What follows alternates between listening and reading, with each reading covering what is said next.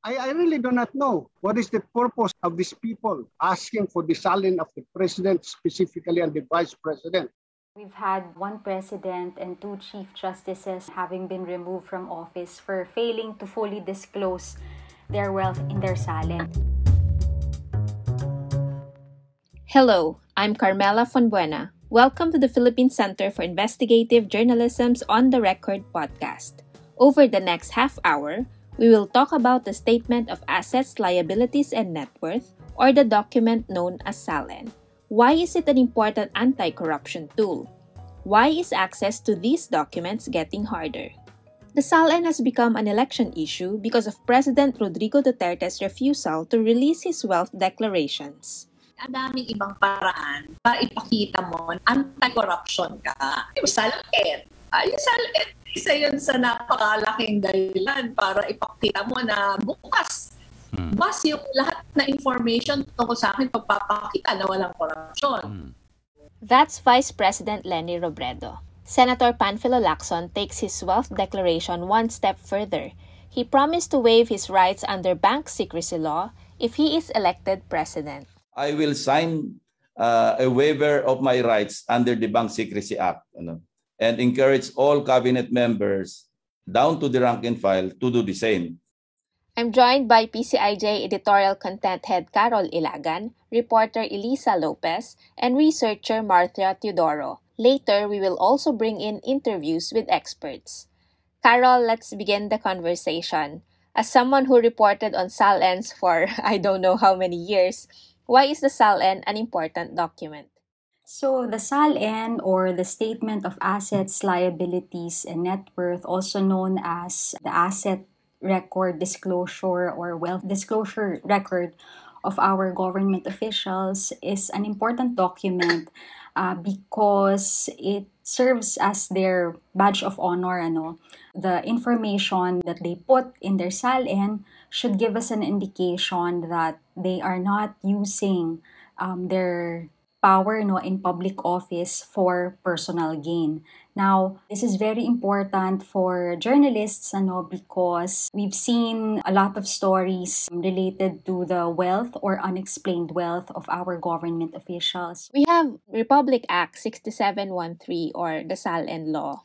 What does the law say? Malinaw yung requirement sa batas and it applies to all public officials, mapa chief justice ka, mapa presidente ka, or mapa mayor ka, or you know, you are an employee of a uh, local government office. Malinaw yon sa, in particular, sa RA 6713 or the Code of Conduct na kailangan may tatlo kang obligation, ano, i-fill out mo ng mabuti, ilagay mo lahat, ano, and then pangalawa, mag-submit ka to the repository o isasubmit mo yung SALN mo no, to the government. And pangatlo, well, the third um, duty is for the repository to make it public. What can you find in the document specifically? So dun sa kanyang ano no yung acronym no yung ALN so there are about five sets of information that you can see in the SALN. So first is yung assets. So ito yung pag-aari ano ng isang government official. So that would include real and personal properties. So pag sinabing real, mga bahay, lupa, pagka personal, yan ay um, uh, maaring cash, uh, jewelry, uh, mga sasakyan. Tapos yung L naman or liabilities yan yung mga utang. So kung may loan. At the same time, nasa SALN din, nakalagay din doon, dapat dinidisclose ng ating public officials yung kanilang business interests and financial connections. Now, this is very important because again, you know, government deals with um, business entities also. So, yan yung tinitingnan natin because we're on the lookout for potential conflict of interest. And then at the same time, um, the SALN also contain information about their relatives in government. So, yun yung major no parts ng ating SALN. All government officials are required to file their SALNs yearly, right?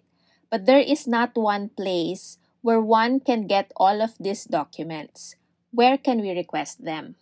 Mm-hmm. Okay, so there are six repositories of the SALNs. So if we want to get uh, access to the silence of cabinet members, you request those from the Malacanang Records Office. If you want to get the silence of other appointed officials, that's the Civil Service Commission. If you want to get the silence of the President, uh, the Vice President, local officials, and some police and military officials, you go to the office of the Ombudsman. For uh, members of the House, that's the House of Representatives Secretary General. Uh, for senators, that's the Senate uh, Secretary. And then lastly, kung Supreme Court uh, justices or judges, ayan, sa Supreme Court naman yan. Can you tell us the biggest stories PCIJ has published through the years? So, PCIJ, for the longest time naman, it has become part of our routine ano, to look at the SAL and specifically of, um, well, lahat naman ng government officials, but of course, it starts with the presidents. So, siguro kung uh, maalala natin, ano, PCIJ did an investigation on the wealth or, well, later proven na unexplained wealth of former President uh, Joseph Estrada. So doon parang to to summarize it briefly, no, parang when you look at the SALN, ito yung dinisclose niya na kanyang wealth. Pero pag tumingin ka sa kanyang mga pag-aari, the luxurious houses, the millions, mansions niya, parang hindi nagmamatch. Kaya doon lumalabas yung tinatawag nga natin na unexplained wealth. And yun, pag sinabi nating uh, unexplained wealth yan, titingnan natin yung uh, Republic Act 3019 or the Anti-Graft and Corrupt Practices Act. So, yan, naging pivotal yung investigation noon ng PCIJ sa Senate investigation. What are the other big stories in the country involving Salen? Ako, I remember the impeachment trial of former Chief Justice Renato Corona, and he was convicted based on his failure to declare his dollar accounts in his SALN. So uh, as to date, no, we've had uh, one president and two chief justices, no, um, having been removed from office for failing to fully disclose their wealth in the in their SALN. Apart from um, Corona, you also have uh, Maria Lourdes Sereno. This is during the Duterte administration and then yung kay Corona was during the Aquino administration. Um, dito sa instances na to, no, kay Estrada, kay Corona, at saka kay Sereno, nakita natin na yun nga, mayroong pagkukulang um, yung ating government official at hindi nasusunod sa batas ano, yung expectations sa kanilang salin. Ituloy ko lang yung kwento nung kay Estrada because we've been criticized no, na saying na, you know, we're looking at only specific um, officials. Pero apart from Estrada, of course, The wealth investigations also applied to Gloria Macapagal Arroyo and then we've seen there na may sudden spike no yung kanyang wealth even though you know the economy isn't looking very good And then we looked at the increase in the wealth of former President Noynoy Aquino also. And then also more recently, of course, PCIJ looked at um, the wealth of President uh, Rodrigo Duterte at ang kanyang mga anak. So similarly, you know, you look at the pattern, you look at historical data, what they've disclosed um, over the years, and SALN naman yung nagsasabi no, na malaki yung itinaas ng kanilang wealth. But at the same time, we also looked at business interests nila. So, what's interesting in this current administration is that for the first time, PCIJ was unable to access the SALN of the president beginning 2018. So, what happened in 2018? So, for the first time, uh, when we requested for the SALN of the President before the Office of the Ombudsman na ito yung repository, hindi tayo nakakuha. Before, we would go to the Office of the Ombudsman and come back to the PCIJ office on the same day and, you know, be able to have the SALN of the kung sino man yung sitting President at the time. Pero ito, ang sagot sa atin ng Ombudsman in 2018 ay mayroon daw guidelines na nire-revise ang ombudsman on the release of the SALN. And yung pag-revise ng guidelines na yon uh, ran for more than a year. So parang more than a year yung balikan doon. We've been following up and then we're trying to get it from the office of the president directly. Pero pinagpapasapasahan tayo at the time. And then finally, um, this year, natapos rin yung pag-revise ng uh, SAL and release guidelines ng ombudsman and dito lumalabas na yun nga essentially hindi tayo makakakuha ng kopya unless yun nga mayroon tayong consent essentially no from the public or official of or if we are party to a case or if we are a field investigator no ng ombudsman mismo na pwedeng makakuha ng ng SALN. So but yun nga yung essentially uh, sarado nagsarado ang uh, Yes. office of the ombudsman uh, which is um, very much against sa nasasaad sa batas at sa yun nga yung karapatan natin na dapat uh, makuha ang mga dokumentong ito. This is where I want to bring in Martha. Martha Teodoro is PCIJ's researcher, and this year she tried again to get the SALN of President Duterte and all other public officials. Martha, back in May, you started trying to get the SALN of the President and other officials. We already knew that President Duterte has not been releasing his SALN, no? How did you prepare for your task to try to get this document? makikita po natin sa website ng ombudsman na hingiin daw yung salin dun sa mismong office. So, parang saang office ako pupunta? Sa Office of the President, Malacanang Records Office. So, kung mga po, nag-try din po ako sa kanila na magtanong sino ang may hawak ng salin ng President. So, baka mamaya sila dahil Office of the President. Pero, apparently din po, pati sila, they don't know where, where to get it. And then after we tried Malacanang to get that document, I also contacted presidential spokesperson Harry Roque, and he told me he himself did not have access to the SALN. So there was really no way to get that document anymore. And that's why we published our story that, you know, we reach another dead end in trying to get the president's SALN. But why isn't President Duterte releasing his SALN? Let's hear it from Harry Roque. Why not just release the copy of uh, the president's and for the sake of transparency? because there's new policy um, im- being implemented by the ombudsman as a constitutional body, and we respect the prerogative of the om- ombudsman in this regard. But can't the president um, just unilaterally decide, sir, na, oh, here's my SALN, so that no questions will be further asked? Well, he could, but he respects the ombudsman and he leaves it to the ombudsman. Despite criticisms, Ombudsman Samuel Martires is standing by his position.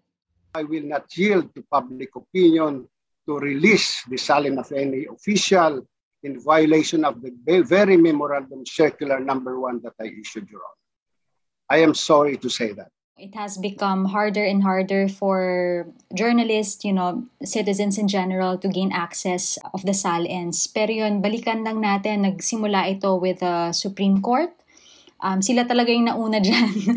Ever since That's hindi right. sila naglalabas ng SALN. And then, um, PCIJ filed a petition then. And then, napagbigyan tayo. So, there was a window noon na we were able to get um, SALNs. Yeah, that was a victory for transparency when the Supreme Court finally released these documents. Yes, so that was ano rin, um, that was pivotal rin, ano, and, you know, if you look at yung maybe, medyo historic siya, no, dun kung titingnan mo yung uh, history of SAL and access.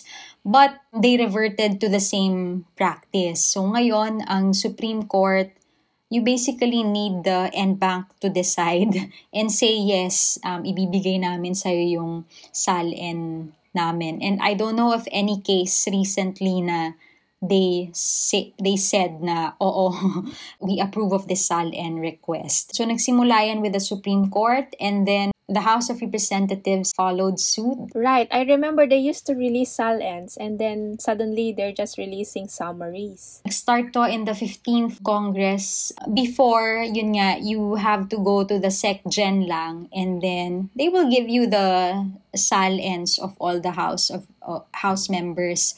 And then, nag-iba ng policy na you have to um, ask each each one na, no? So, kaya, syempre, no, mahirap yun. So, that means uh, reaching out to 200 oo, plus uh, hundreds of... lawmakers. now um, 300 plus. mhm. And then, That's really ironic because um, It was the House of Representatives that served as the prosecution panel against Chief Justice Renato Corona. And it was the House of Representatives that prepared the case against the Chief Justice yes. and used the Statement of Assets, Liabilities, and Net Worth. So So there that's, there are a lot of irony. that's hypocrisy, actually. It's not irony. It's hypocrisy Yes, of the as- House of Representatives. as you said.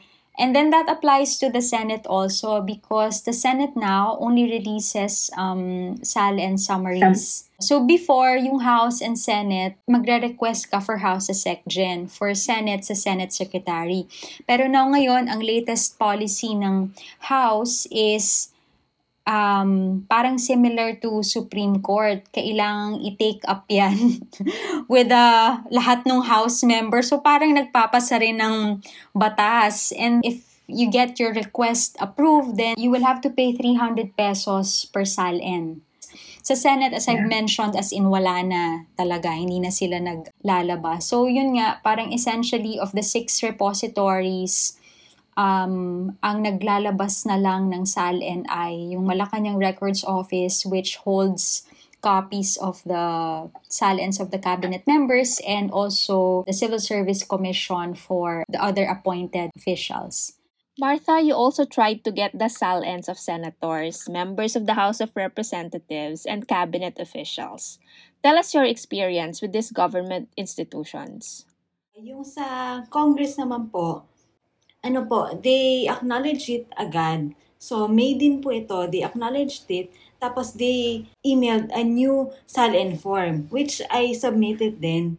Tapos po, they acknowledged it. Pero after po no acknowledge na yun, which is all in May, hindi na po sila sumagot. I tried to call them in July. Nobody knows where my request was. Sa Congress po ito. Sa Senate naman po, May din po ay uh, requested in May, they acknowledged it in May, tapos po bilang by September, bilang they wanted my request, my request form notarized. We, we had it notarized. In two days, binigay ko po sa nila, pero they never, kuma, they acknowledged it, pero, opo. again. But both chambers of Congress released summaries. Summaries lang. Opo. SALNs, right? Yes po. But what we're looking for are the individual documents. Because I've I've I've been a reporter in the House of Representatives. It it wasn't easy also to get these documents before, but you know, with patience, they'll release it to you. Martha, you you were able to get the SALN of cabinet officials. Why how, what happened there and why is the case different? Actually, uh, mas time lang po ang naging usapan sa cabinet secretaries. After two months, sumagot na po sila, tinawagan po nila ako, and it's ready to be claimed. Let's bring in Elisa. Elisa Lopez led PCIJ's reporting on the Pandora Papers, where she looked into the offshore investments of Transport Secretary Arthur Tugade. When we talk about the Pandora Papers, we're talking about leaked documents.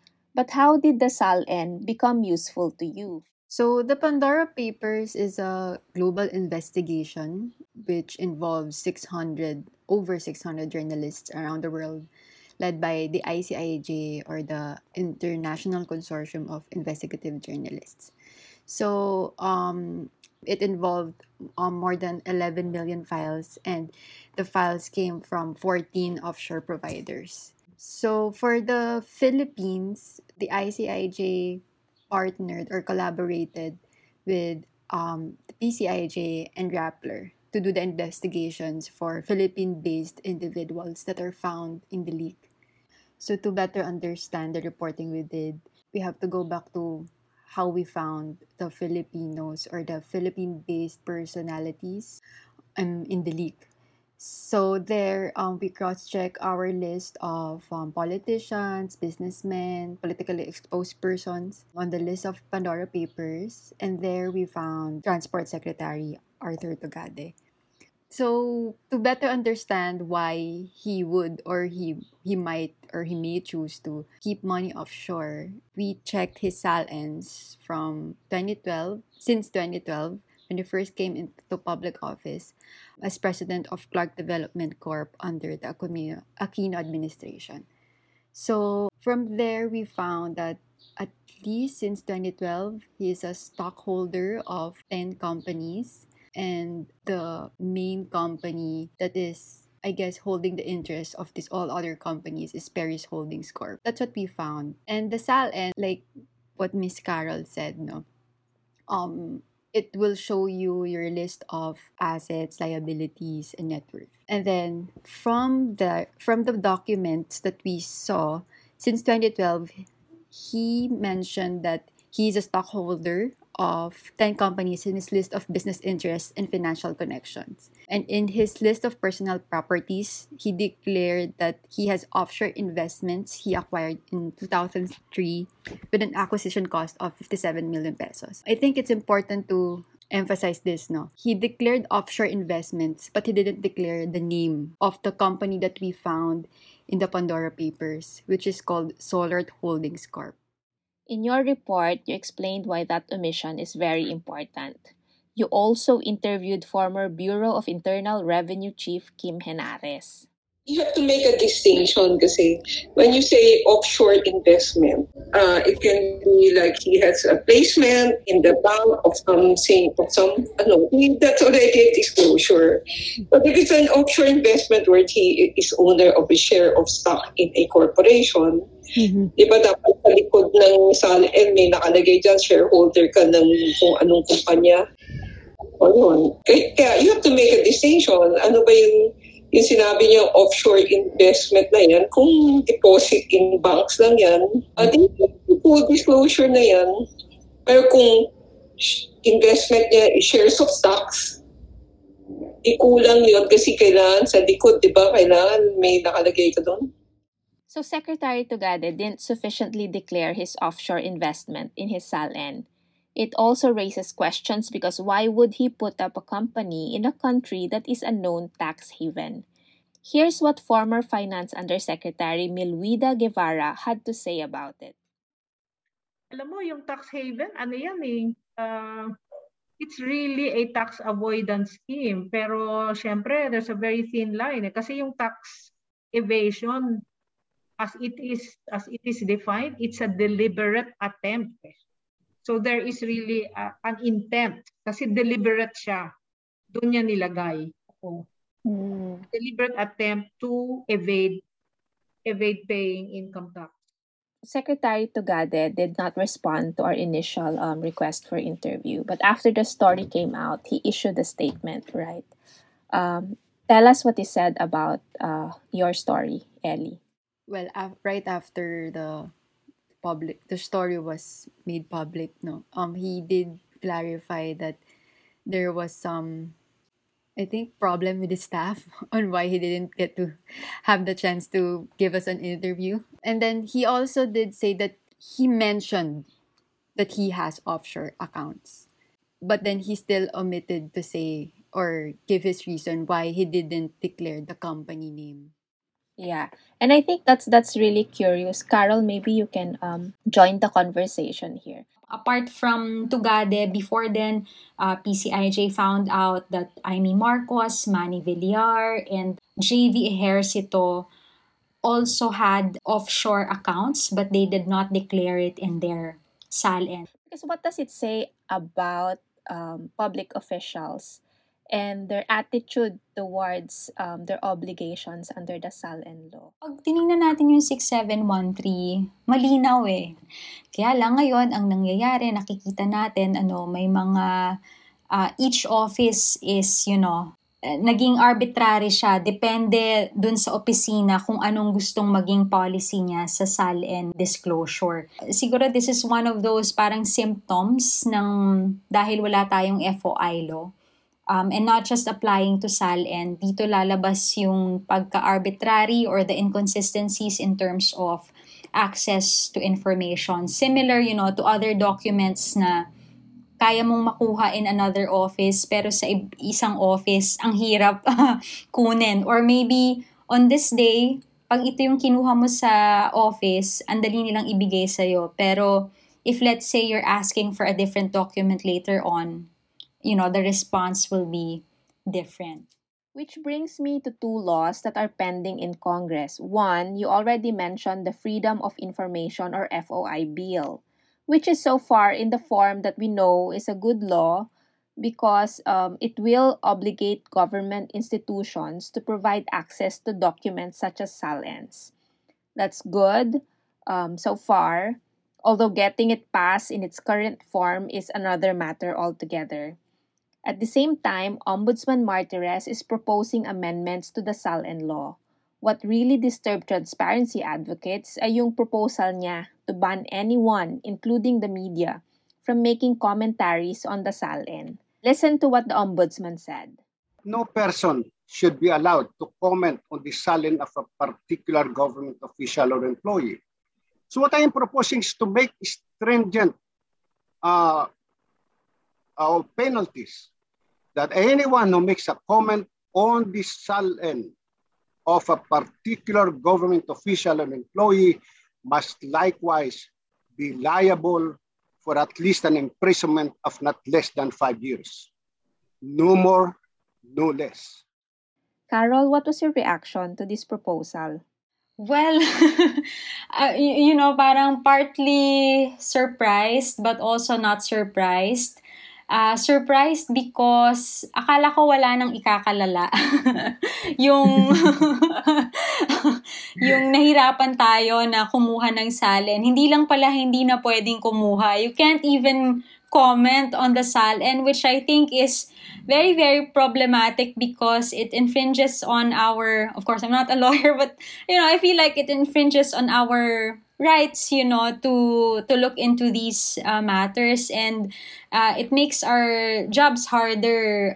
But i think also the biggest thing there is if you have the ombudsman which is supposedly ano yan yung tanod bayan ano they are supposed right. to um you know they are supposed to be the watchdog of government officials. If you have them saying these things then I think mas lalong magkakaroon ng impunity for our government officials na lalong hindi mag-declare um, ng maayos na SALN kasi wala naman palang titingin.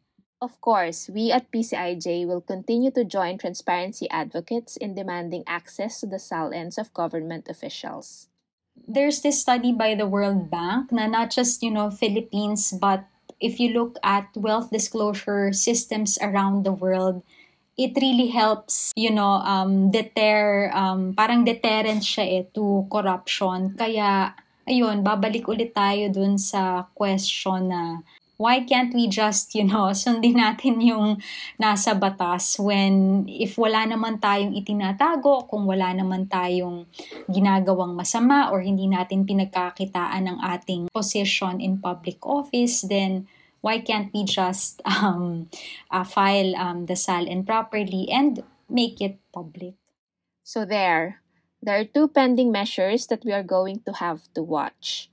We don't expect them to be passed in the current Congress because we're having elections in May 2022, but we know that the Ombudsman will stay in office until 2025. He can still pursue his amendments. So there will be a lot of conversations that will happen even after elections. That's a really good conversation. Carol, Ellie, Martha, thank you very much. Thank you, Carmela. Thank you. Thank you, Martha. Thank you, Ellie. Thank you for listening. PCIJ will have more podcasts soon. Please subscribe to our Spotify channel. We also invite you to read our reports on pcij.org.